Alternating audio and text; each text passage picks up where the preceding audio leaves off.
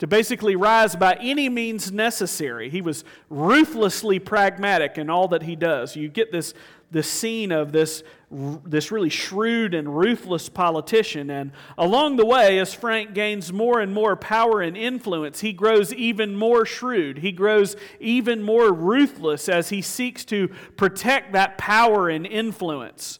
And you see him change over the course of the show because his political plans must be protected at all costs. And what it leads Frank to do is he's always on the lookout for a potential threat. He's always trying to see behind someone's motives. He's always looking to see who is, is this going to be the person that's going to come and take me out? And he's trying to get ahead of them. Now, hopefully, this morning, as you think about this show, you're not as cutthroat as Frank Underwood. I hope you're not. But many of us live our lives just like him. We're always on the lookout for potential threats to our carefully crafted plans that we have for our lives. And at the spiritual level, the problem comes when Jesus starts meddling in our affairs. You know, as we've talked about, don't go meddling. What happens if you, if you meddle?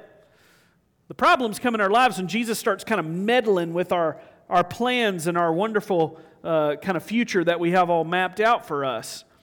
And we're afraid that if we surrender to Jesus, He might wreck those wonderful plans that we have for our lives. And so, deep down, we all function like we're the monarchs of our own little lives, and we try to te- keep the true king at a distance, or at least we try to as best we can.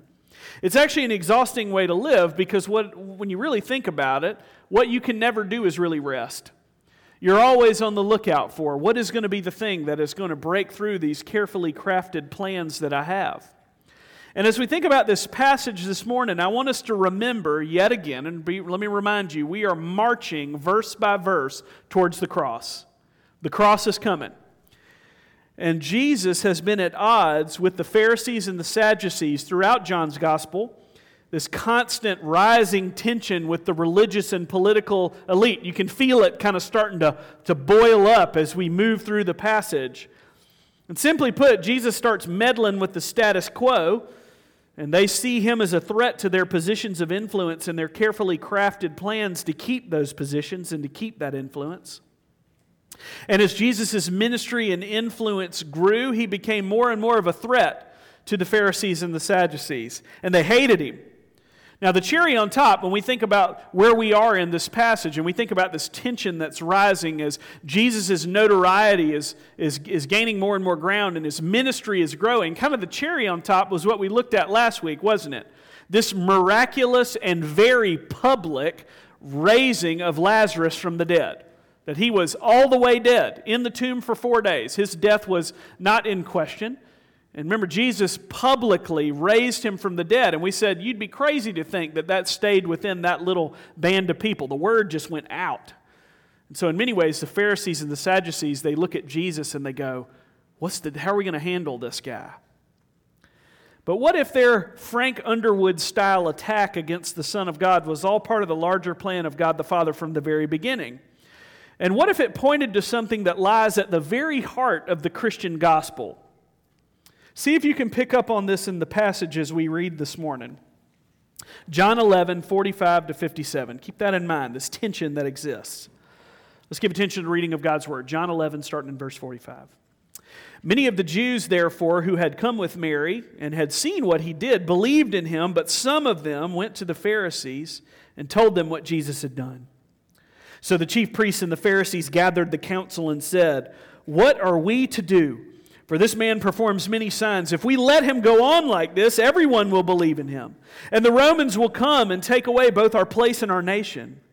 But one of them, Caiaphas, who was the high priest that year, said to them, You know nothing at all. Nor do you understand that it is better for you that one man should die for the people, not that the whole nation should perish.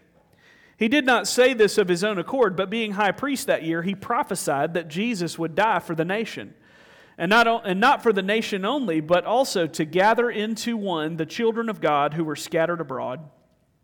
So from that day on, they made plans to put him to death.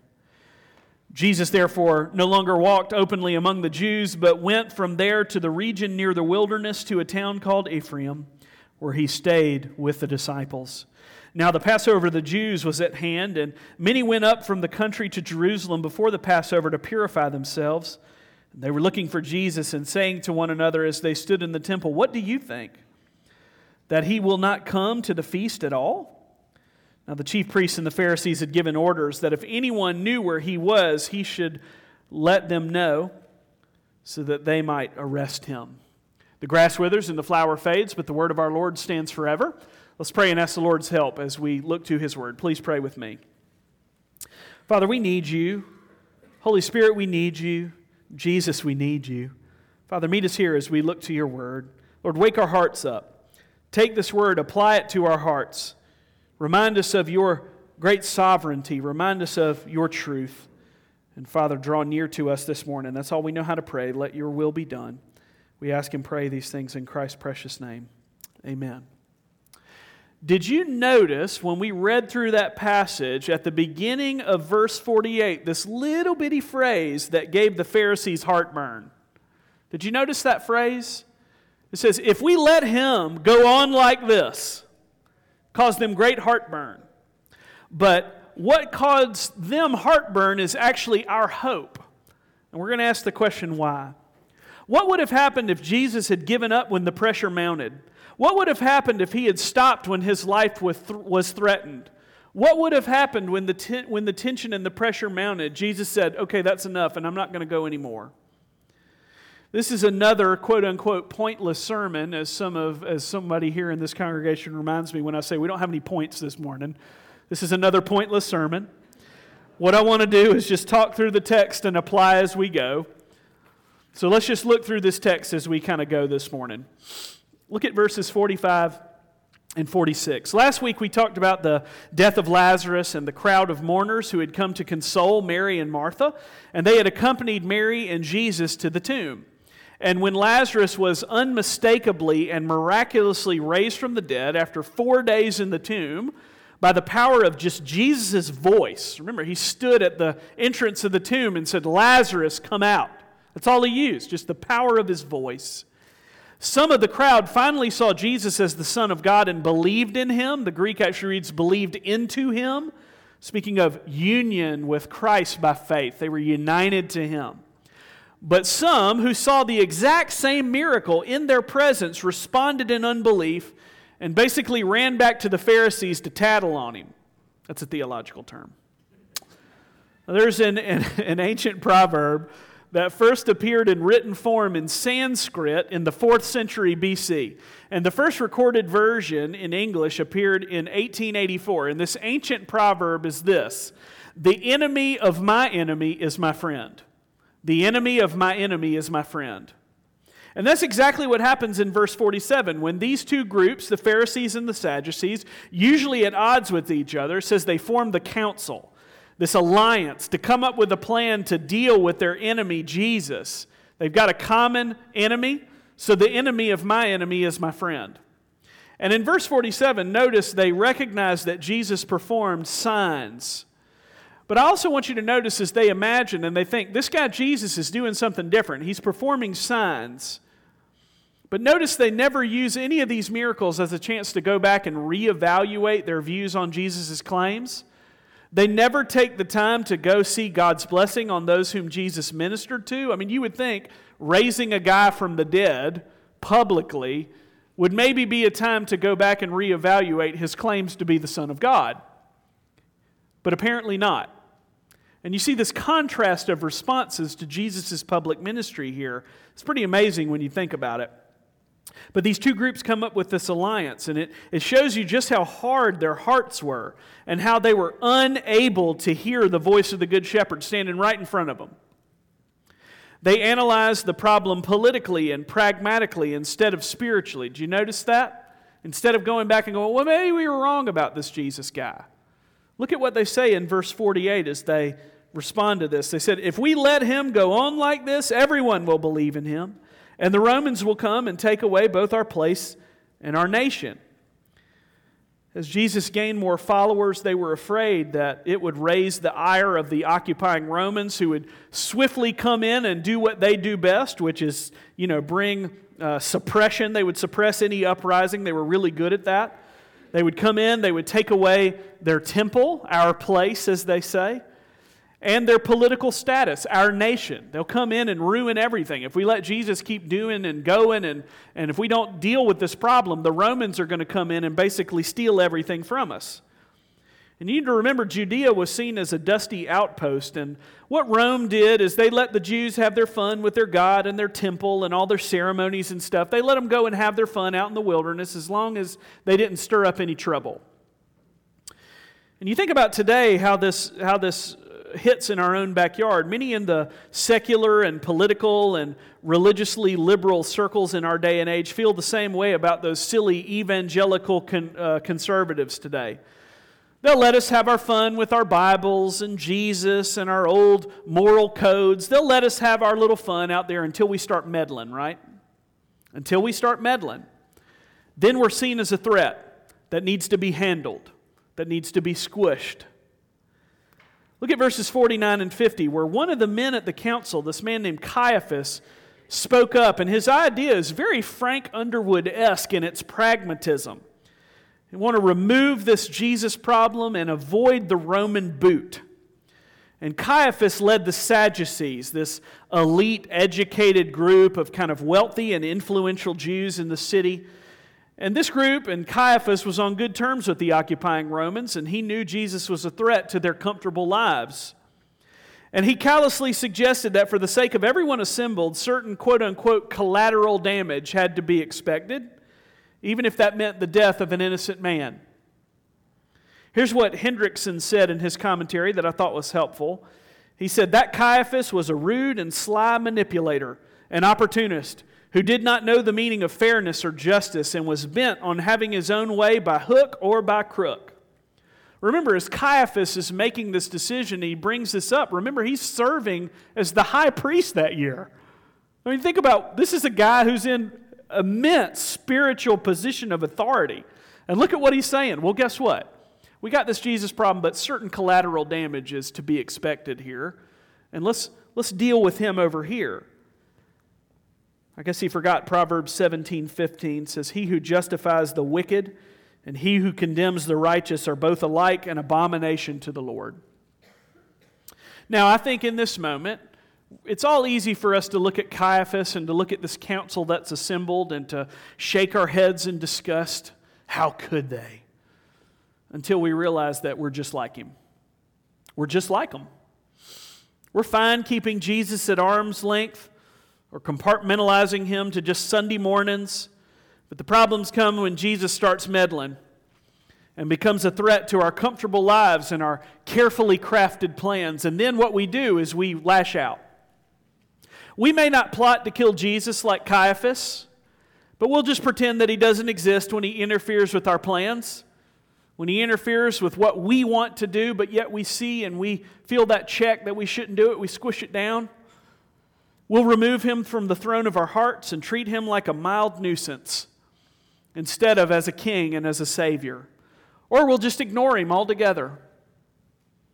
It's easy to follow Jesus on Sunday mornings for a few hours and then live like he doesn't exist for the rest of the week with your time, with your relationships, with your money, with your jobs, with your families. It's easy to come here on Sunday morning and claim Jesus is king, but then walk out of here and live as, your, as though you're your own little Savior and God through the rest of the week. It's the reason why so many now skip church on Sunday for any reason and go about with what we really want to do. It's okay, we'll just watch church later online when it's convenient for us. Now, I'm not discounting the real need for some to watch the live stream due to COVID. If you're here and watching live stream, we love you. It's okay. But I'm afraid that now, over the past year, I'm afraid that many are now using it as an excuse to make the Sabbath movable to fit their lifestyle instead of making it holy and set apart as the Lord has commanded us to do.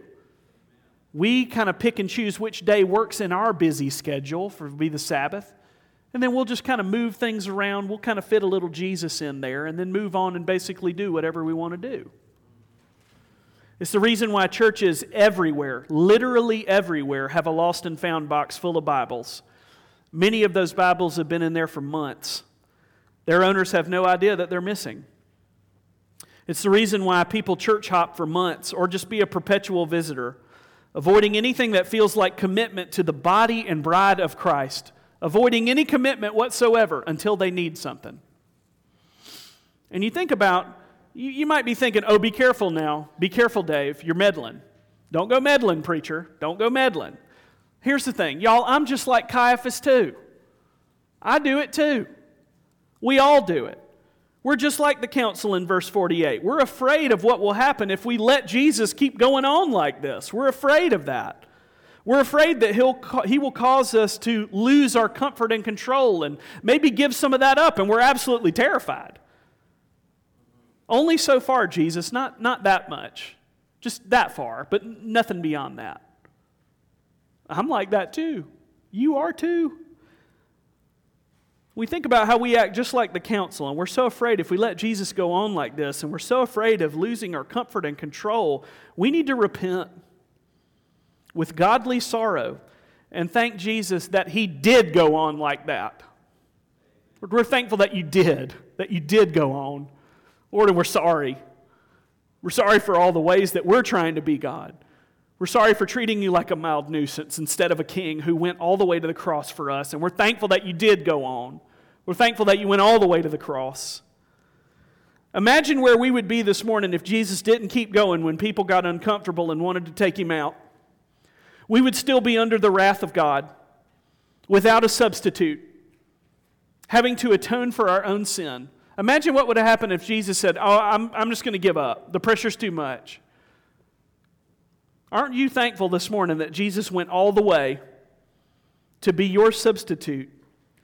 Here's where the good news comes in. Don't miss it. Don't miss the good news.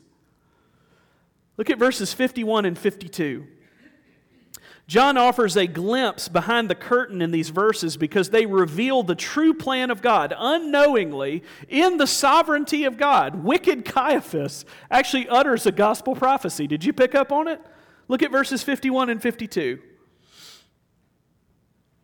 He did not say this of his own accord, but being high priest that year, he prophesied that Jesus would die for the nation and not for the nation only, but also to gather into one the children of God who were scattered abroad. Again, here's what Hendriksen said. He said, Caiaphas poured meaning into his words, but God also poured another meaning into them because God is at work. God's sovereignty is, is on full display here.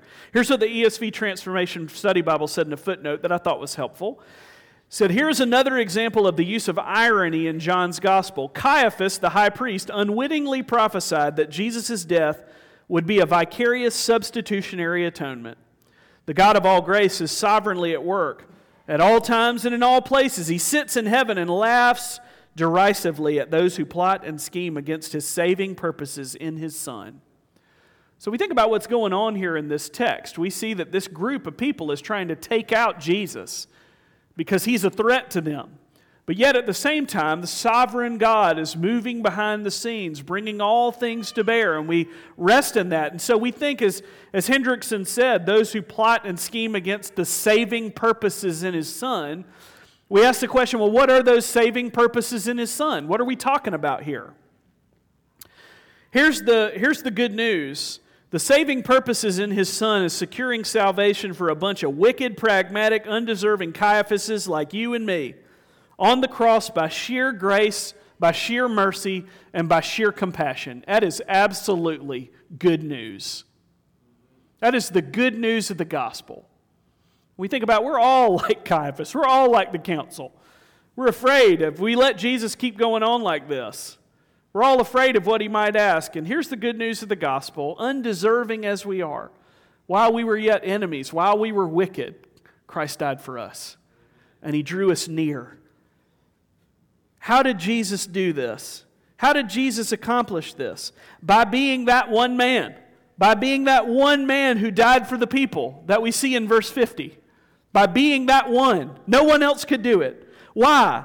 So that he could gather into one the children of God who were scattered abroad in verse 52, so that he could accomplish that. We were the ones who were scattered abroad. That's us. That's us. And aren't you thankful that Jesus was that one man, fully God, fully man, the only one who was able to be the full substitutionary atonement for you and for me? He was that one man who died in our place so that we, the scattered ones, could be brought in.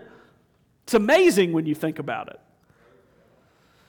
Like the good shepherd calling to his scattered sheep and leaving the 99 to pursue the one who was lost and helpless. It's an absolute picture of grace. It's an absolute picture of grace. And what if at any time Jesus had said, The pressure's too much, I'm not going to go there? I can't. What if, your, what if your gospel account stopped right here? Well, the Pharisees and the Sadducees, they team up and they say, We got to take care of this Jesus problem, and they wipe him out, and that's it. We're in trouble. But aren't you thankful that Jesus went all the way to the cross? Remember, we are marching towards his death. He knows it's coming. The cross didn't catch him off guard. We know from the eternal covenant of redemption, he willingly said, I will go and do whatever it takes to redeem the people that you have given me, even if it means my own death. I will do it. I will do it. And he knows it's coming. Romans 5, 6 to 11. For while we were still weak, that's us, Christ died for the, at the right time, Christ died for the ungodly. For one will scarcely die for a righteous person, though perhaps for a good person one would dare even to die. But God shows his own love for us in this that while we were what? Still sinners, Christ died for us. Since therefore we've now been justified by his blood, much more shall we be saved by him from the wrath of God that we justly deserved. For if while we were enemies we were reconciled to God by the death of his Son, much more now that we are reconciled shall we be saved by his life. Philippians 2 8. And being found in human form, he humbled himself by becoming obedient to the point of death, even death on a cross. Again, when you think about these promises that we have been given, thinking about all that Christ has done, all that he has accomplished, we think, where does our own glory fit into that equation? It doesn't. That's why we sit here and say, Thank you, Jesus, for all that you have done. Or don't let me keep any of myself. I have nothing. Thank you, Jesus, for all that you have accomplished for me, doing what I never could do, doing what I didn't want to do. And you've changed my heart. And you've given me a new status. I've been justified by grace. And I've been given a new family. I'm one of those sheep that was scattered abroad and you brought. You remember a couple of weeks ago when I told you the story about the shepherd and the sheep are like, you can't even see them. They're up in this fog and he just starts calling out. And all of a sudden you hear the bleating of sheep and they, all of a sudden this flock comes running down the hill out of the midst and they assemble. That's us. That's the gospel. That's why it's so good. And you think this morning, aren't you thankful that Jesus kept on going like he did? Remember that thing that caused the Pharisees and the Sadducees such heartburn? If we let him keep going on like this, this is what's going to happen. Aren't you thankful that he kept going on like this? All the way to the cross, knowing it was coming. What gives the council heartburn gives us hope. Why? Because the council's plan in verse 53 was all part of the eternal sovereign plan of redemption between the Father and the Son. Jesus willingly gave his life to accomplish salvation for the people of God that God the Father gave to him before the foundation of the world. And that group is made up of people from all tribes, nations, and tongues. Aren't you thankful for that? That means I'm a Gentile. Gentiles like you and me have been brought in. And we've been brought into the family of God. It's, it's amazing when you think about it. You just sit there and you stare. And it's all because Jesus never gave up.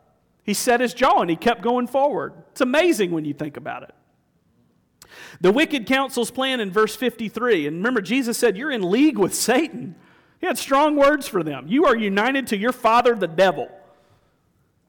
Think about this, their, this plan that they hatched in verse 53. It looked like it worked, didn't it?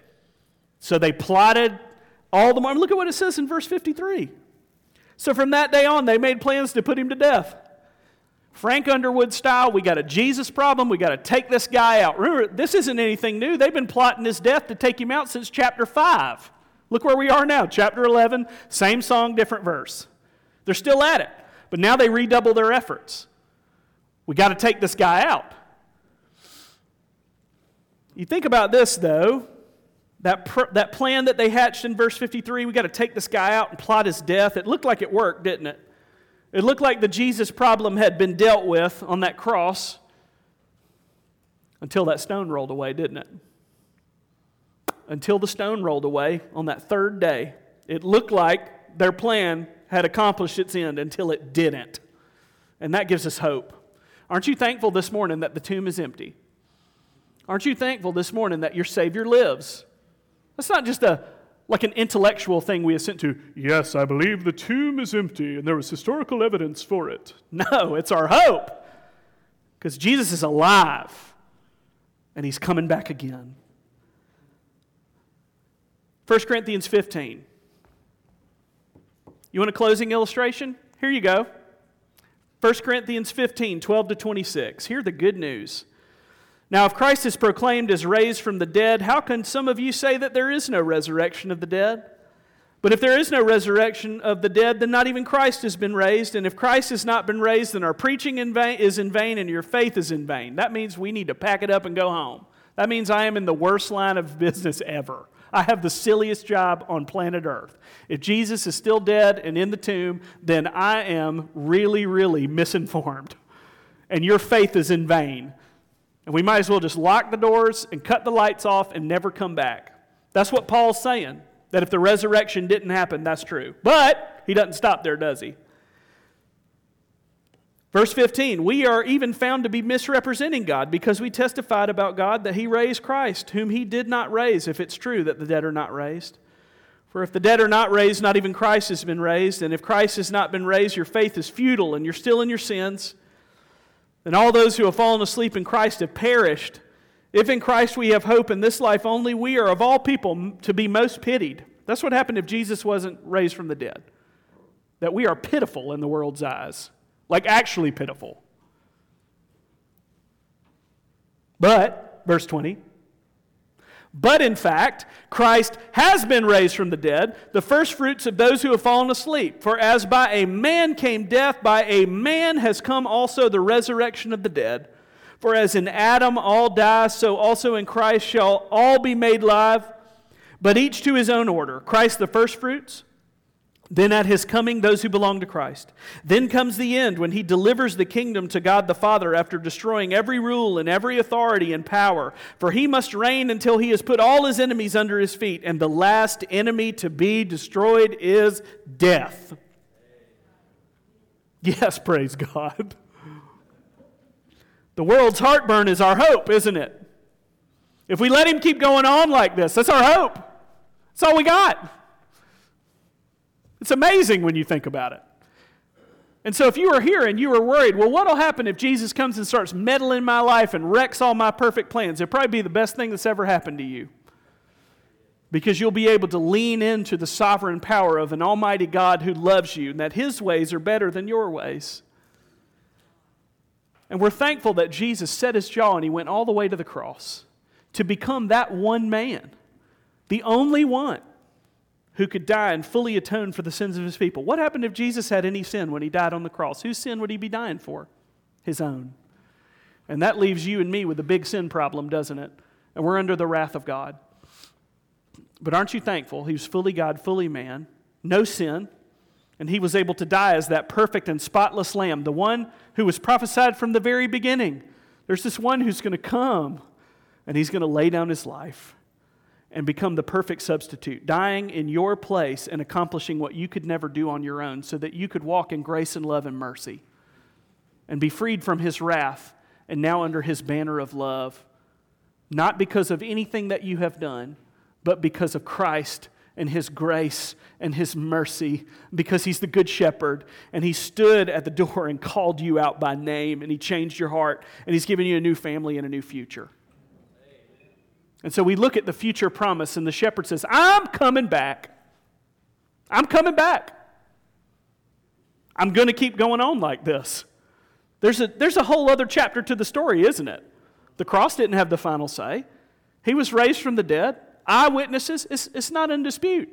And what does he promise to do? I'm coming back. To do what? To set everything right. I'm going to come and set it all right. No more sin, no more sickness, no more death, no more crying. I'm going to come and make it all right. I'm going to come and renew it. I'm making all things new. And what's he ask us to do? Trust him by faith. He has been faithful thus far. Why in the world would he cease to be faithful moving forward? Why would he ever go back on his word? Has he gone back on his word thus far? No. Has his word failed? No. Will he not continue to keep his promises even till the end of the age? Of course he will. And so, how does that give us hope? We rest in the fact that he continues to go on like he did. God's always at work, at work in your heart, and work in your families, and work in situations that you think are absolutely hopeful. God's at, hopeless. God's at work. And if you think, well, if you're here this morning and you don't trust Christ, I'm so glad you're here. And you might be thinking, well, if God only knew what I did, then he would never love me. I got some good, good news for you. Yes, he does. Yes, he does. You're never so good that you don't stand in need of God's grace, and you're never so bad that you're outside the reach of it. That's the gospel. Notice I'm not up here giving you handing out a pamphlets of 10 ways to change your life. I'm not saying, oh, well, here, go do a bunch of stuff and then maybe God will love you. That's not how the gospel works. We were once his enemies, and now we've been made his friends through the cross. Changes everything because of that one man. And so, again, I ask you the question Aren't you glad that Jesus kept going on like he did? I am, and I hope you are as well. Let's pray. Lord, thank you for your word. Thank you that every bit of it's true. And as we come to you and we think about all that you have done, you laid down your life willingly to rescue and redeem your enemies. That's us. So that your children who were scattered abroad could be brought back in, brought back into one family. We're thankful, O Lord, for your covenant faithfulness, your kindness, your mercy, your sovereignty, that you are able to change our hearts. And Lord, as we think about these situations that we think are hopeless, oh Lord, we trust you. We're thankful that you went all the way to the cross for us, accomplishing what we could never do on our own. And so our only response is to say, Thank you, Jesus. Thank you, Jesus, for all that you have done. And Lord, forgive us for the ways that we, Lord, are trying to seek glory for ourselves. Forgive us of the ways that we're trying to hold so tightly onto our carefully crafted plans for our future as if we had any control over them at all. Lord, help us to open our fists and help us to stop white knuckling it through life and help us to rest in your grace and your mercy and your sovereignty. You really are a good shepherd. And Lord, help us to follow you, even into the scary places, knowing, oh Lord, you're never going to ask us to go anywhere that you yourself have not gone first. And we are thankful as we lean into the promises that the last enemy to be destroyed is death. Lord, you have conquered the grave. And we're thankful that you continue to go on like you did. You, your mercy rolls on like a river. And so, Lord, help us to rest in that and trust in that, and by faith, rest in you until you call us home or you return in glory. And our prayer is simply this Come, Lord Jesus, come quickly. In the name of the Father, and the Son, and the Holy Spirit, amen.